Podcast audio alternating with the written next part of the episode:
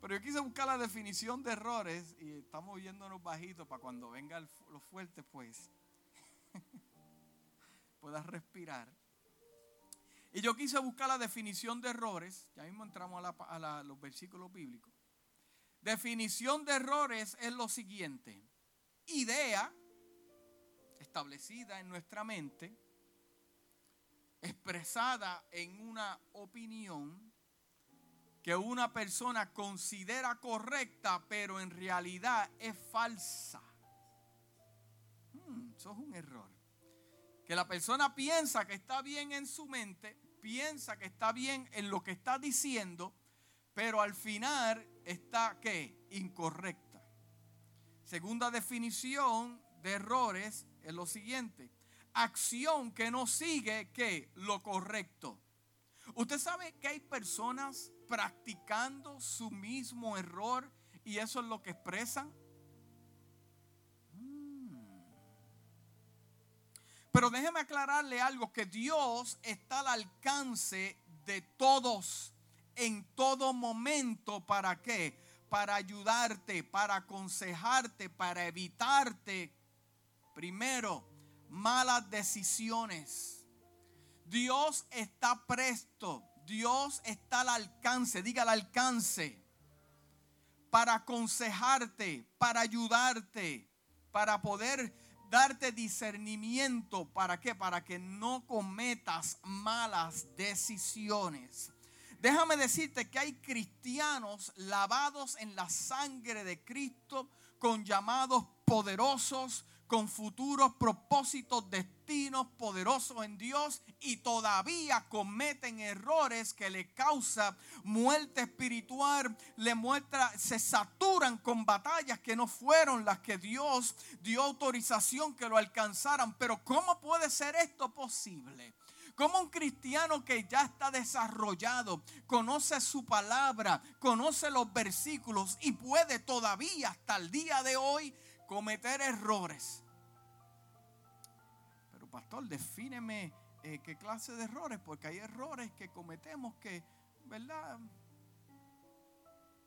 Me compré ese carro, no me lo tenía que comprar.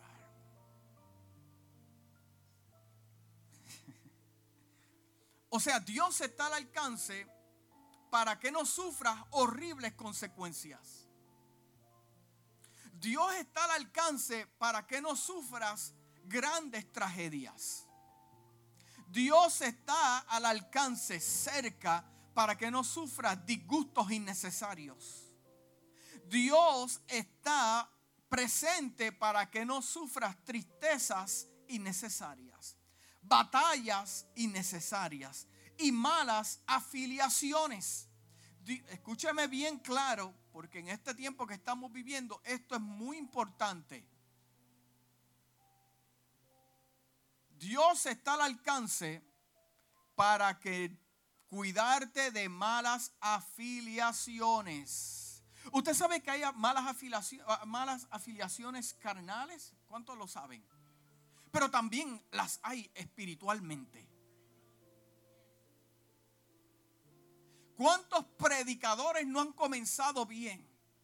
Fundamentados en el Evangelio de Cristo. Y porque se afiliaron con otra persona, cambiaron su doctrina total y han introducido palabras de hombres en vez de palabras del cielo que están establecidas aquí. pero ¿cómo puede ser posible que esto haya pasado? ¿Usted sabe quién es Jim Jones? predicador pentecostal en el estado de California. No murieron un montón de personas contaminadas, envenenadas por un jugo que le dio allí en Guyana. Pero ¿cómo puede ser esto? Hermanos, cuando usted oye la historia de este hombre, ocurrían milagros y prodigios en la iglesia. Entonces puede ser posible que muchos de los errores que yo estoy cometiendo es con quien yo ando. ¿Qué yo estoy escuchando? ¿Qué yo estoy viendo? Entonces la intención de Dios dice, pero ven acá, yo voy a la iglesia y todo esto me está pasando. No, pues entonces hay que hacer el inventario con quién yo hablo, con quién yo ando, con quién yo me estoy. Por eso yo tengo que tener cuidado, iglesia, a quien yo les digo las experiencias mías espirituales y los planes que Dios tiene. Hay momentos, mira, que, que tienes que mantenerte callado.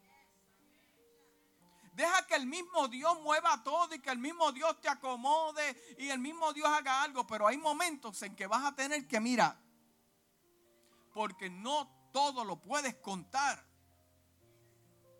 Porque en vez de edificar pensando que estás haciendo algo bien, estás dañando, te estás adelantando. Y dice, pero esta piedra que me llegó en el camino, ¿qué es esto? No, esta piedra la formaste usted, la formé yo. Nos adelantamos al plan de Dios. Mucha gente que dice, pero yo no he visto cumplido lo que Dios me habló a mi vida, porque es que hermano, hubo un error en el camino.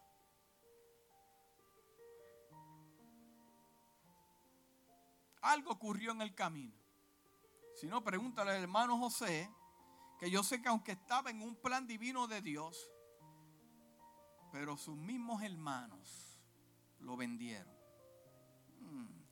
Entonces, cuando Dios está presente, la intención de Dios es darnos un buen consejo. Hay consejos buenos y hay consejos que malos. Me acuerdo de esta eh, eh, eh, hermana que vino donde mí una vez y, estaban dos hablando y una dijo, ay, mi hijo me tiene cansado, ahora tiene, me está trayendo problemas a la casa y vino la otra hermana y le dijo, pero ¿por qué no lo botas? Bótalo de la casa. La otra hermana me miró y yo, pero usted sabe lo que yo pude ver, que como no es el hijo de ella, como no es el hijo de ella, ya no fue lo que la que lo parió. ¿Estás entendiendo? Pues entonces tiene la habilidad, porque, porque hablarlo con la boca es fácil, pero sufrir con alguien que es tu carne y tu sangre, come on, man. ¿Qué clase de consejo? Bótalo. Ese es tu hijo. Tú luchas por tu hijo. Tú le das lo mejor a tu hijo. Y los demás, sepe bótalo, ciérralo, elimínalo, sácalo. Entonces, Dios está presente para darnos un buen consejo. El pastor te puede dar un buen consejo. Tus padres te pueden dar un buen consejo. Un buen amigo te puede dar un buen consejo. Los consejos son buenos. Pero hay que tener cuidado con los consejos también. Porque cuando Cristo estaba a punto de ser entregado, se le apareció uno de los más cercanos y le dijo, no, no, tú no puedes caminar por ese camino que te van a matar, que puedes. Y, pues, Jesús le dijo, apártate de mí, Satanás. Pedro le estaba dando un buen consejo. Tenía las mejores intenciones. No, que no nos, que no más. ¿Cuántos milagros no hemos visto? Este es el Mesías, estamos claros y lo van Pero mire, no hay mejor consejo que el consejo que viene del cielo. Si estás pasando por crisis, estás pasando por momentos duros, no hay mejor consejo, te lo estoy diciendo hermano, no hay mejor consejo que el consejo que viene del cielo. ¿Por qué? Porque Dios conoce mi camino, Dios conoce quien me rodea, conoce mi pasado, mi, mi, presente y mi futuro. Y no hay mejor consejo que el consejo que viene arriba.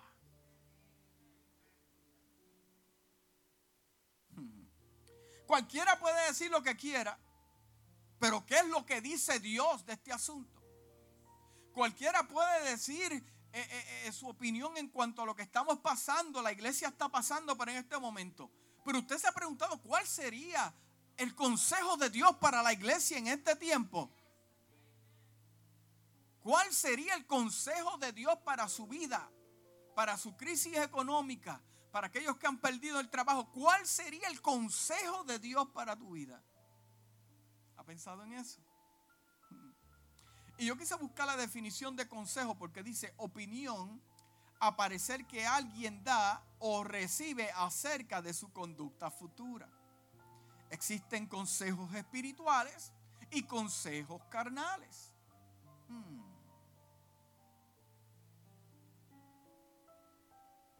Entonces vamos a ver lo que la Biblia nos dice acerca de los consejos. ¿A cuánto le gustan los consejos?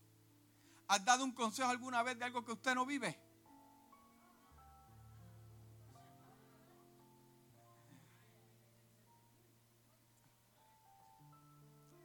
Seguimos aquí.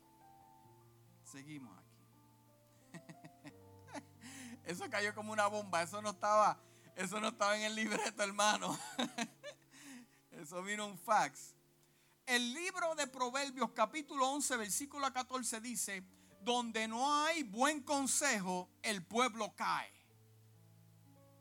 Donde no hay buen consejo, el pueblo cae. Pero en la abundancia de consejeros está la victoria. Mire lo que dice la Biblia. Donde no hay buen consejo, el pueblo cae. Pero en la abundancia de consejeros está la victoria.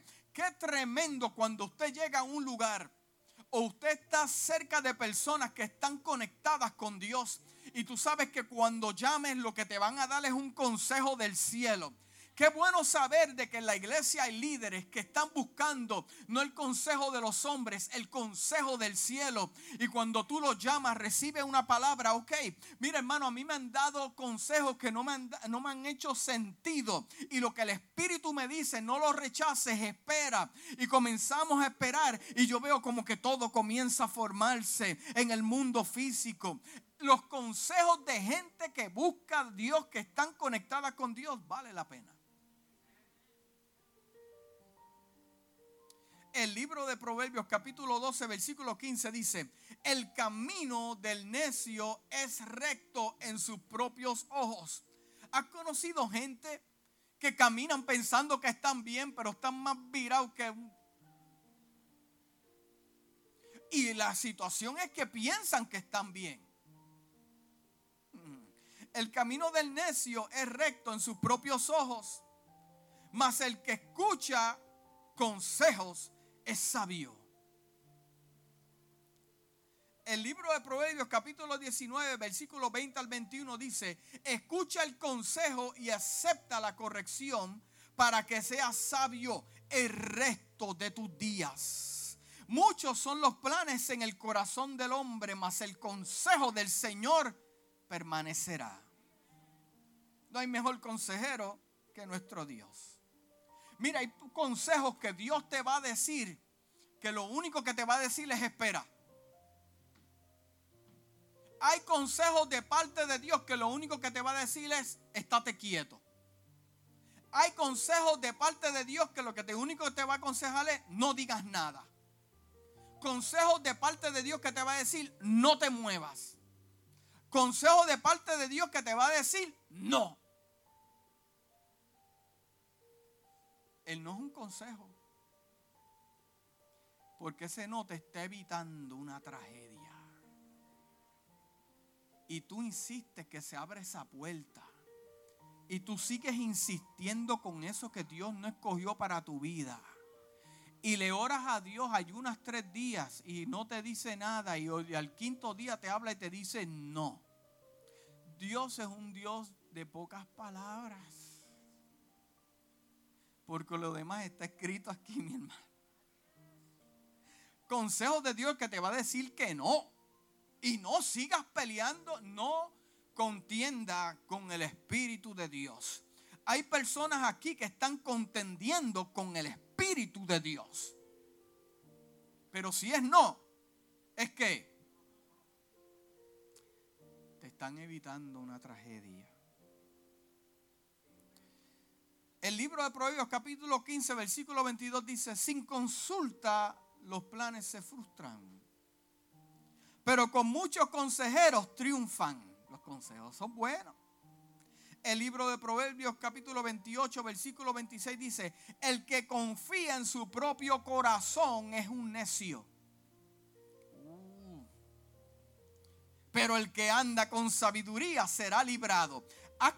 ¿Cuántas veces usted no ha caminado por un valle que, usted dice, hasta aquí terminó mi vida? Hasta aquí terminó mi vida, aquí se acabó todo. Yo he caminado por valles así, que digo, oh, aquí terminó el hermanito Héctor Lostolaza. Pero lo único, mire, en momentos de prueba,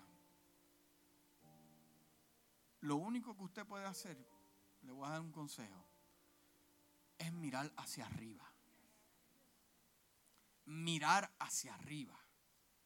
Porque lo que está a posiblemente le están formando una película para engañarlo. ¿Me está entendiendo? Estamos aquí para abrirle los ojos. Mi trabajo como pastor es cuidarlo. No le gusta, pero yo voy a hacer mi trabajo y usted haga el de usted. Le ponen una película para engañarlos. Dice, pero el que anda con sabiduría será librado. ¿Librado de qué? La palabra librado está en ese versículo porque estás en un conflicto. ¿Librado de qué? De, una prueba, algo está pasando. En el Salmo 119, versículo 105 dice, lámpara es a mis pies tu palabra y lumbrera o luz para mi camino.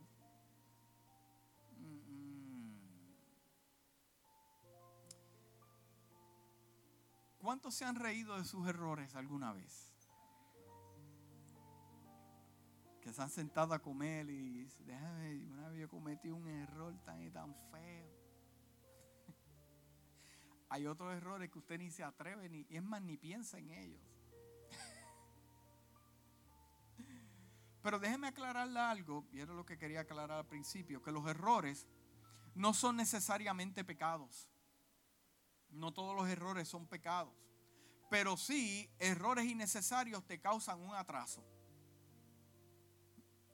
Pero pueden, déjeme declararle algo, los, los errores se pueden convertirse en pecado debido al efecto dominó. Un error a menudo conduce a otro cuando intentamos disculpar o encubrir nuestros errores, la excusa, la falta de irresponsabilidad. Eh, eh, eh, Pero hay, oh, escúchame bien, hay gente aquí como yo que somos expertos cometiendo errores. Expertos. ¿Sí es la palabra? Expertos.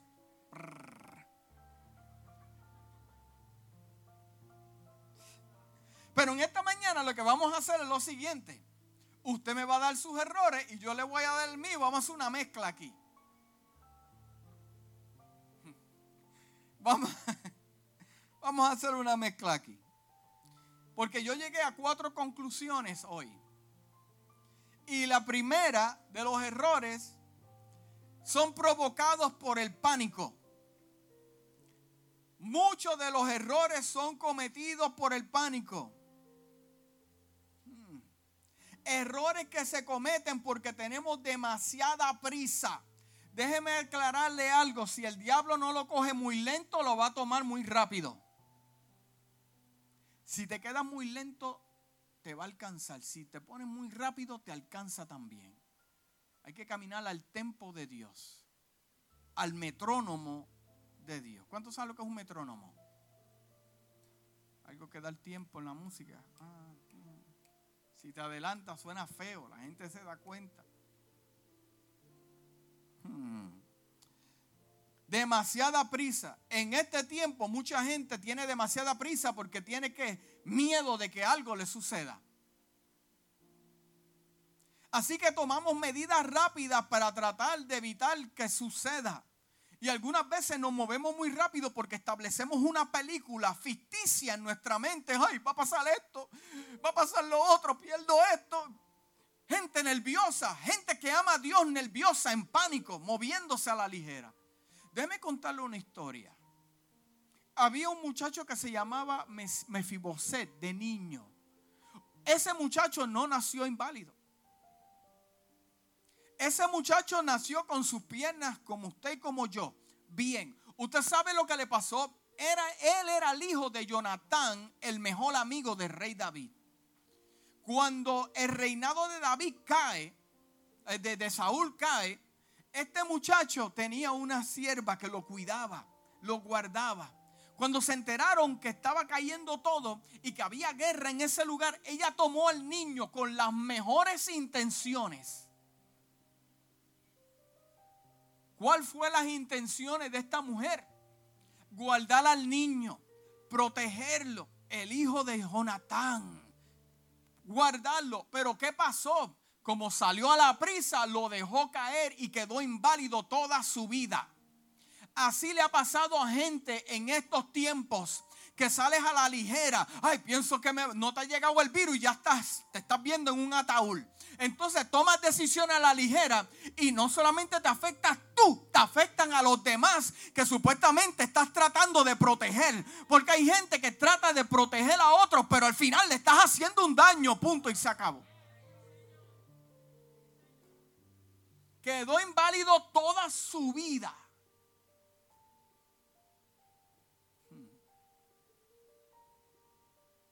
pánico, hay guerra. Y déjeme decirle que las cosas en el mundo se van a poner peor. Las cosas en el mundo, el corazón de muchos se le va a estremecer dentro del alma.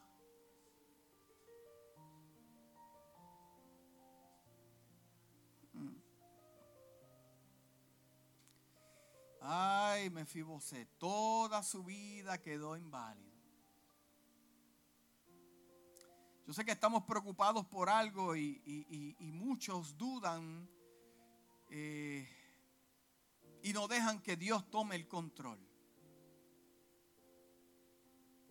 Así como entonces, si Dios no toma control, algo va a tomar control.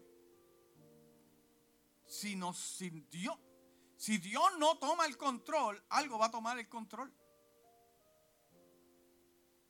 Entonces, el resultado de que nosotros tomemos el control es que vamos a cometer errores. Hay gente que continúa cometiendo... Yo he conocido personas que buscando el amor de su vida, si el que Hollywood le proyectó, ay, cometido miles de errores. Mm. ¿Usted se acuerda de la historia de Abraham? que Dios le dijo, lo renombró, le dijo a Abraham. Dios le dijo que dejara su tierra, que fuera la tierra que él le iba a mostrar. ¿Quién se la iba a mostrar? Se le iba a mostrar Dios, donde él y su familia serían bendecidos grandemente. Abraham se convertiría en el padre de una gran nación. ¡Wow! ¡Qué clase de promesa! Tiene una palabra profética tremenda y todas las naciones de la tierra serían bendecidas por él. Cuando Abraham llegó eh, eh, finalmente allí, construyó un altar para Dios. Oye, porque todo el mundo construye altar cuando todo está bien. Qué cuestión. Cuando todo, cuando tienes la nevera llena y el banco y el carro y todo funciona, no hay nadie enfermo, todos levantan altar. Y, Abraham finalmente llegó al lugar, construyó un altar. Padre, esta es la tierra. Todo el mundo contento. Esta es la tierra que te prometí. Dios le dijo, quédate ahí, no te vayas de la tierra. ¿Qué le dijo Dios? Quédate ahí, no te vayas de la tierra. El tiempo pasa. Y en Génesis capítulo 12, versículo 10 nos dice, ahora de momento llega una pandemia de hambre. Sí, porque la gente piensa que porque estás en la voluntad de Dios no vas a tener diferentes. Hermano, yo no sé qué evangelio le predicaron a usted. Yo le pido perdón por los ignorantes que no se meten en la Biblia. Pero la Biblia a mí me muestra que hombres como Abraham, que Dios llamó, Dios marcó, también están en la tierra en medio de una crisis de hambre. Hay muchos que pueden soportar el virus, pero hay muchos que no pueden soportar la hambre. La hambre es el dolor más grande que un humano pueda pasar. Dios le dijo, quédate aquí, de momento llega la hambre. Abraham descendió a Egipto para vivir allí por un tiempo porque el hambre era severa. Ahora, esto fue un error cometido por Abraham. ¿Por qué? Por el pánico. Mira, no hay comida. Mira lo que está pasando ahí en las noticias. Ah, se está poniendo feo el asunto. Se han muerto 200 en Kisimi. Y 400 mañana. ¡Ay! Cuidado. Dios le dijo, mire, ¿dónde estaban las promesas de Dios con Abraham cuando llegó la hambruna? ¿Dónde estaba la palabra de Dios? ¿Dónde estaba el altar cuando Dios le cuando esto surgió? ¿Dónde estaba el altar? ¿Se olvidó del altar? ¿Por qué no hizo un altar cuando llegó el hambre también? ¿Por qué no hizo un altar y glorificó al Señor y le dio lo mejor? ¿Dónde? ¿Dónde estaba el altar? El altar no se registra por ningún lado porque todo el mundo le quiere dar gloria. Eso me molesta. Todo el mundo le quiere dar gloria a Dios cuando las cosas están bien. Pero cuando las cosas están mal, no levantas tu mano y le das gracias a Dios porque hay vacas o porque no hayan tan bien.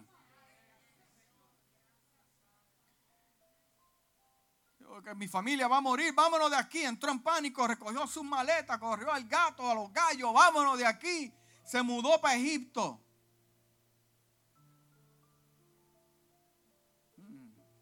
Cuando estaba a punto de entrar a Egipto, le dijo a su esposa Saraí, oye, yo sé que eh, tú eres muy linda. Tú eres muy linda, vamos a entrar en un sitio. ¿Y por qué entró ahí? ¿Por qué entró ahí? Había comida ahí, ¿verdad que sí?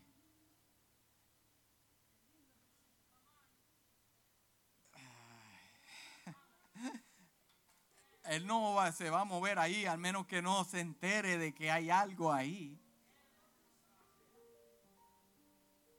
Let that sink in for a moment.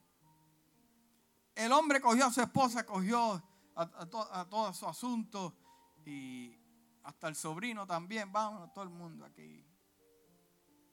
Y le dijo, cuando te vean los, egiptos, los egipcios te van a matar, me van a matar a mí porque tú eres muy hermosa.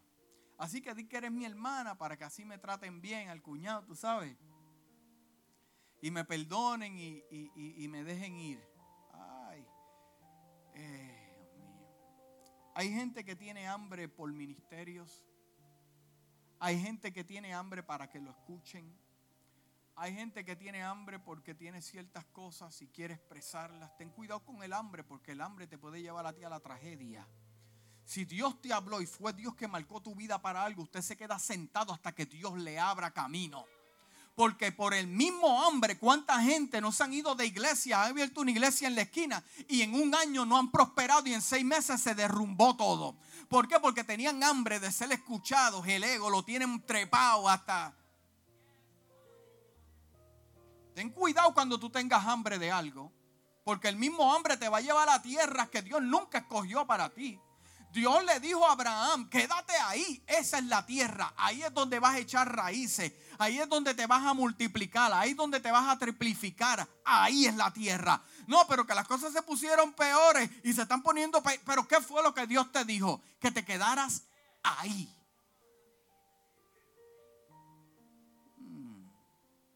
¿Y tú sabes lo que estaba pasando? que ese lugar tenía, los gobernadores en ese tiempo poderoso tenían la costumbre de confiscarle las mujeres a los maridos. Oye, no los dejaban ir, vete. No, los mataban. ¿Para qué? Para que no surja la posibilidad de, de que cuando le metiera dos pescosas, regresara otra vez con el marido. ¿Me está entendiendo? Cuando las cosas salieran mal, los mataban.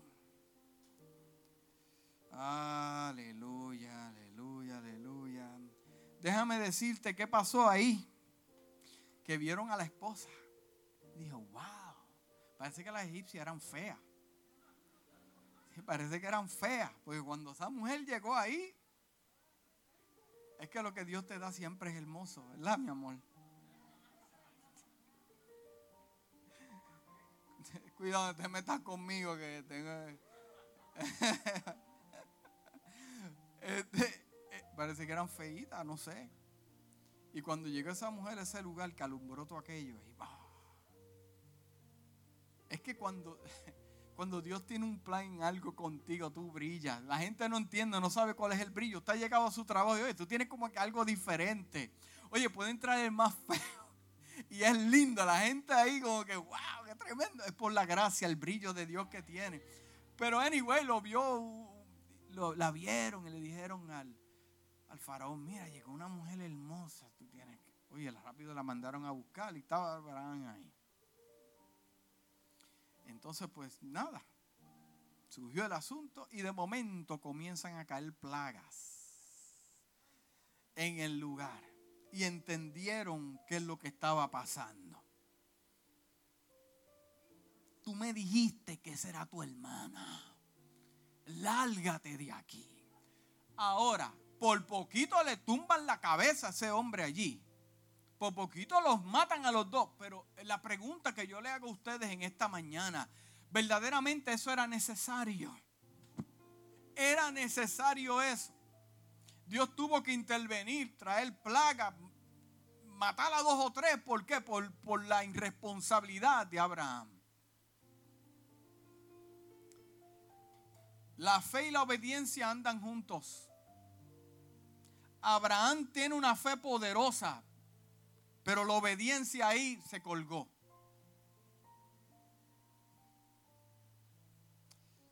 Aleluya, aleluya. La prisa, el pánico. Entonces entrar en pánico, entrar en pánico trae consecuencias.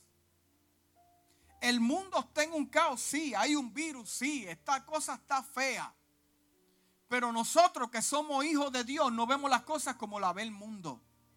Y eso tiene que estar ya claro y marcado en su corazón que puede haber plagas por cualquier lugar, pero usted es un hijo de Dios y Dios lo guarda.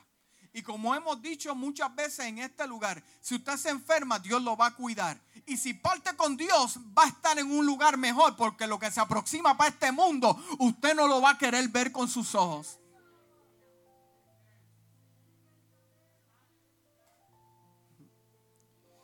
Aleluya. Los errores provocados por el pánico a menudo comienzan como errores simples. Pero al, igual que las fichas de dominó caen, el impulso se sale de control y el resultado puede ser desastroso. Segundo de los cuatro errores. Los errores del descuento. ¿A cuánto le gustan los descuentos?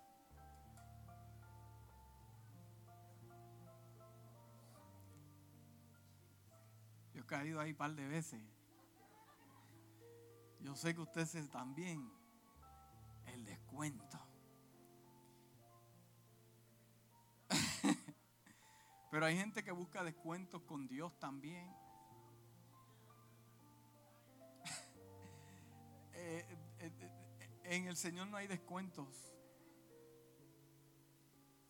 Lo que Dios te dio, te lo dio gratis. Fue su hijo, punto, y se acabó. Lo demás tú lo tienes que pelear como Josué y Caleb. Que aunque Caleb dijo, ese monte es mío a los 40 años y eso se cumplió a los 80. ¿De quién es la prisa aquí? ¿Cuál es la prisa? ¿Cuál es la prisa que usted tiene? ¿Cuál es la prisa? Prisa por un ministerio. Si el que lo llamó fue Dios, no fue usted. Si el que lo va a activar es Dios, no es usted. ¿Cuál es la prisa de la iglesia? ¿Cuál es su prisa? Mire, yo lo veo ahí en esa calle, en la presa en Gil, que va. ¿Cuál es, la, prisa? Levántese un poco más temprano y va a estar bien. Entonces al frente mata a dos o tres, el diablo los mata. No, no fue. El descuento, la gente quiere descuentos en la iglesia, la gente quiere descuentos en los trabajos, el descuento.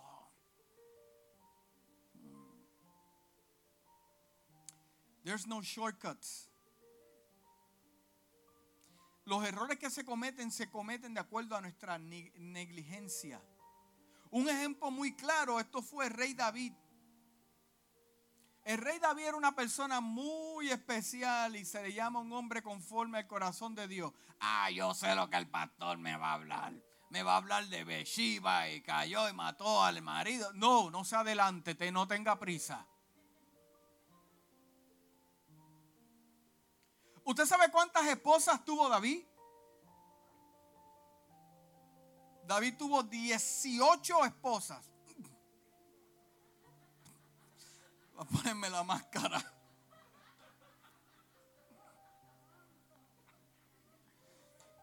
18 esposas. Era la intención, algunos que se ahogan, ten cuidado, mantener el agua cerca. La intención de Dios es lo que Dios estableció del principio. Adán para Eva y Eva para Adán. Estos individuos se metían en problemas. Ah, me gusta aquella, me voy con aquella. Y al final perdían las cuántas hay aquí. Ah, 18. Espérate, me faltan dos más para completar 20. Esa no era la intención de Dios que los reyes tuvieran muchas mujeres. Lo que Dios estableció fue al principio. Adán para Eva y Eva para Adán. Pero dice la Biblia, miren, vamos a llegar, vamos a llegar en algún lugar, un lugar.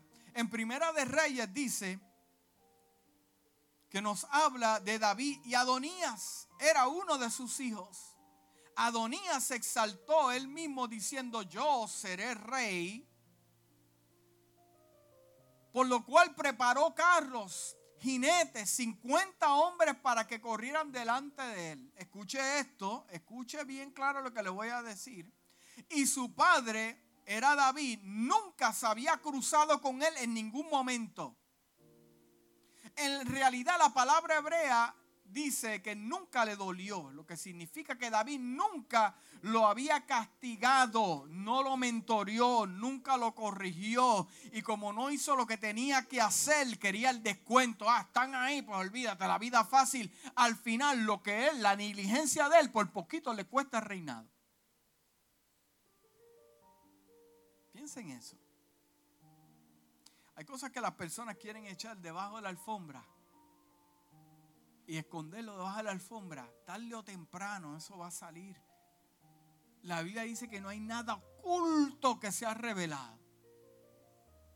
Es cuestión de tiempo. Pues no llames al pastor, mira, pastor. El resultado fue Adonías desarrolló una naturaleza egoísta y rebelde. Un día lo llevó a decir, yo quiero ser rey y quiero ser rey ahora. Puedo quitarle el trono a mi padre y voy a hacerlo. Mm.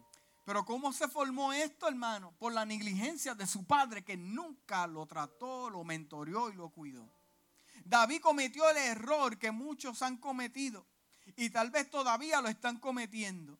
Llegó a estar ocupado siendo rey, siendo importante, siendo administrador, trayendo dinero a su casa, pero ha descuidado a sus hijos.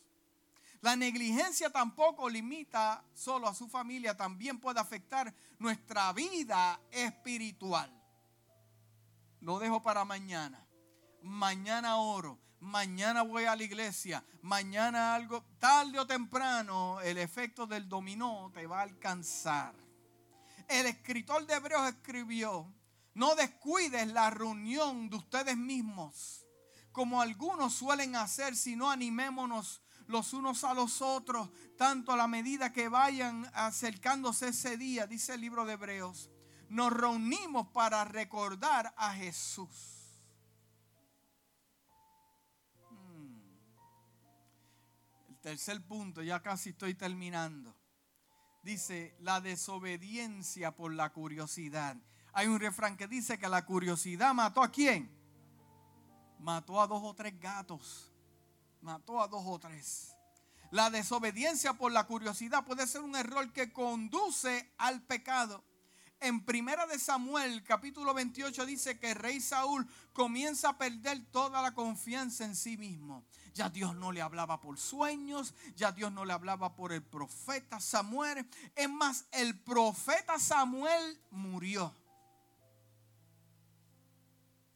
El profeta Samuel murió, Saúl siendo rey. No hay palabra del cielo, no hay dirección. Tú puedes usar tus recursos de tus capacidades hasta cierto nivel, pero hay cosas que tú necesitas lo sobrenatural. ¿Por qué? Porque lo que te va a atacar es sobrenatural. Y por lo tanto tú no tienes la capacidad, escúchame bien claro, ni la fortaleza, ni los recursos para atacar lo espiritual siendo un carnal. You just don't have it. Usted no fue creado de esa manera. Pero una vez yo me conecto con la fuente que es Dios, entonces yo puedo enfrentarme a lo que se enfrenta conmigo, que es espiritual. Pero Saúl lo que no entendía que es que aunque él se vio rey en lo físico, hay una naturaleza espiritual que lo está atacando para destruir al pueblo de Hashem. Por lo tanto, él tiene que conectarse con quién? Con el Dios de esa nación, no con su ego.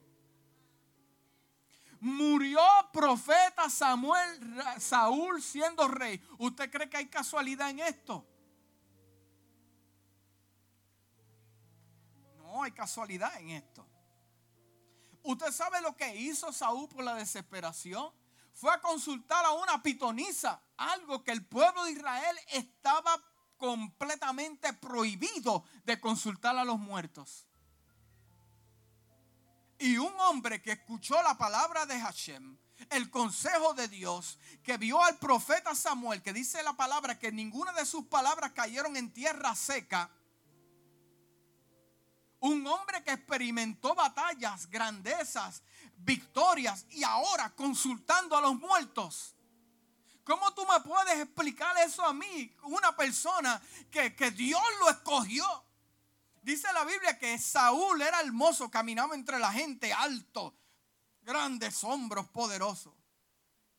¿Y qué pasó ahí? Estamos hablando de rey de Israel. No estamos hablando de cualquier persona. ¿Y qué pasó ahí? ¿Qué nos pasa a nosotros cuando nos desconectamos de Dios? consultamos a la gente, a los carnales, a ver qué nos dicen. Oye, no te llaman para orar por ti, no te llaman para, pero te llaman para...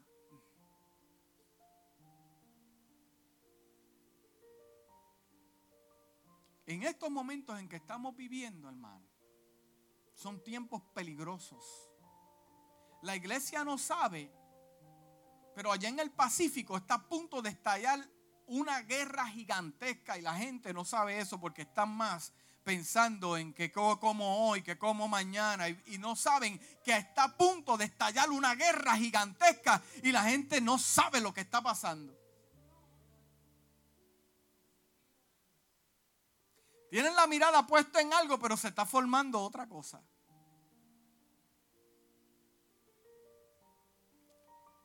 Solamente los que tengan capacidad de ver verán.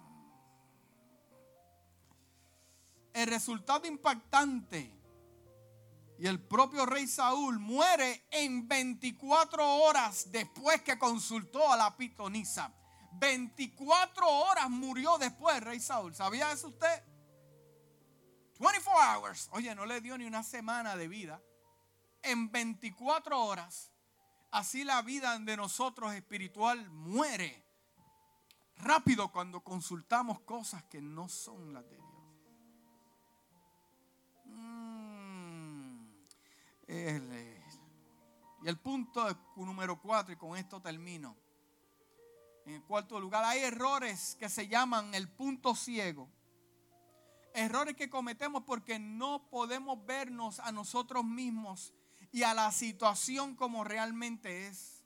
Hubo un tiempo que el apóstol Pedro tuvo un punto ciego. Oye, Pedro caminó con Cristo. Pedro caminó en el sobre el mar. Pedro vio cuántos milagros. ¿Cuántos milagros Pedro?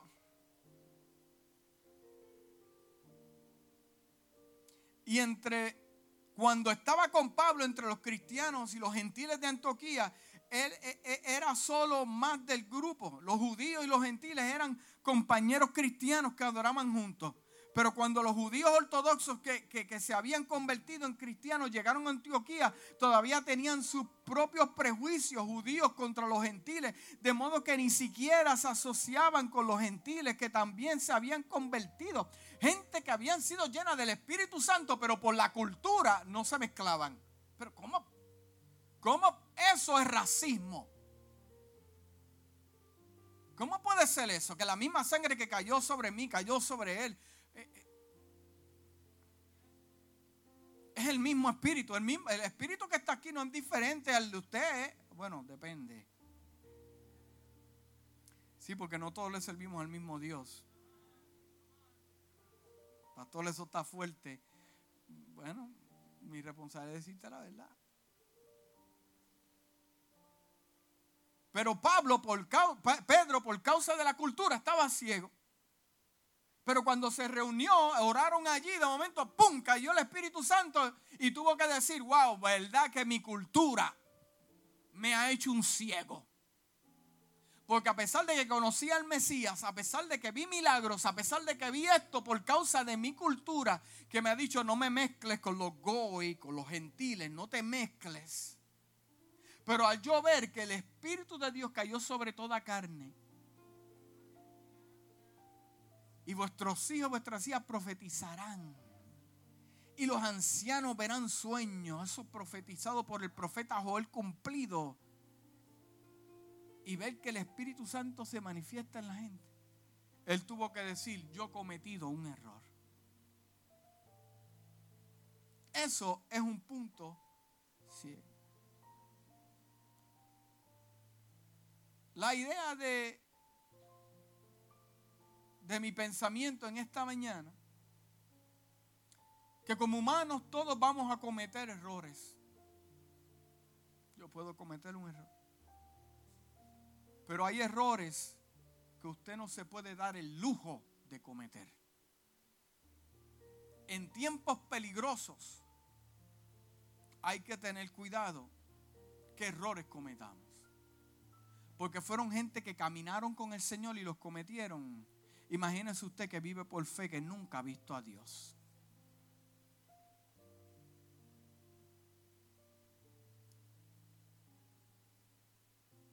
Había un señor una vez se llamaba Mr. Gordon. Exitoso en su vida. Grandes compañías. Grandes casas. Trabajaba para real estate. Tenían propiedades en todos lugares. Eh, dice de Mr. Gordon que iba al dentista dos o tres veces en cada seis meses, iba a su dentadura. Lo amaba a todo el pueblo, ayudaba a mucha gente, los cuidaba. Al que le tenía que dar la mano, le daba la mano, al que le tenía que dar dinero, le daba, o sea, era bien amado, era bien dadivoso. Pero a los 63 años murió. Ahora, ¿cómo usted puede pensar que una persona tan dadivosa, tan amable, tan buena, que ayuda al prójimo. ¿Cuál fue el error? El error de esta persona fue que nunca puso a Dios primero en su vida. Y no importa lo que alcancemos en la tierra.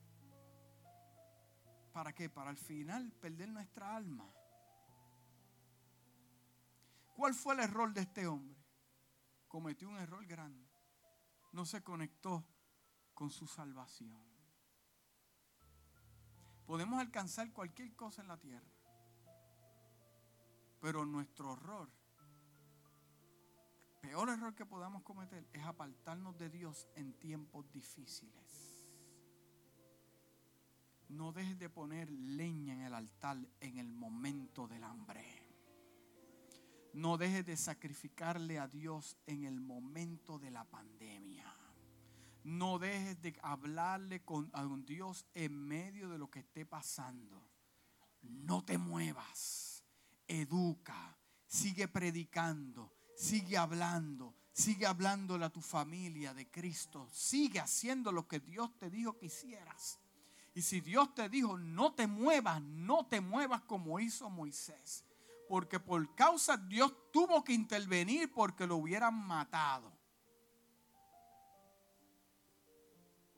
El enemigo espera cualquier cosita para engañarte.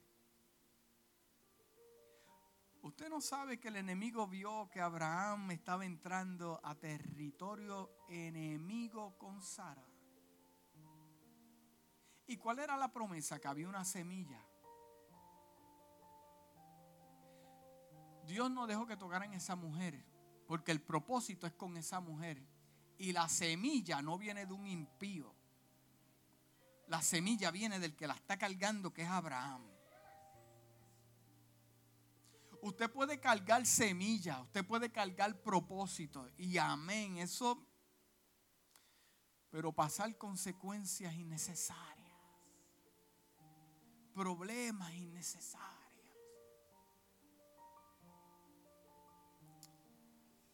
Aleluya. Pero a pesar de nuestros errores, tengo buenas noticias para ti. Y a pesar de que hacemos las cosas mal y que porque tropecemos y caemos, Dios todavía nos dice, ven, quiero perdonarte.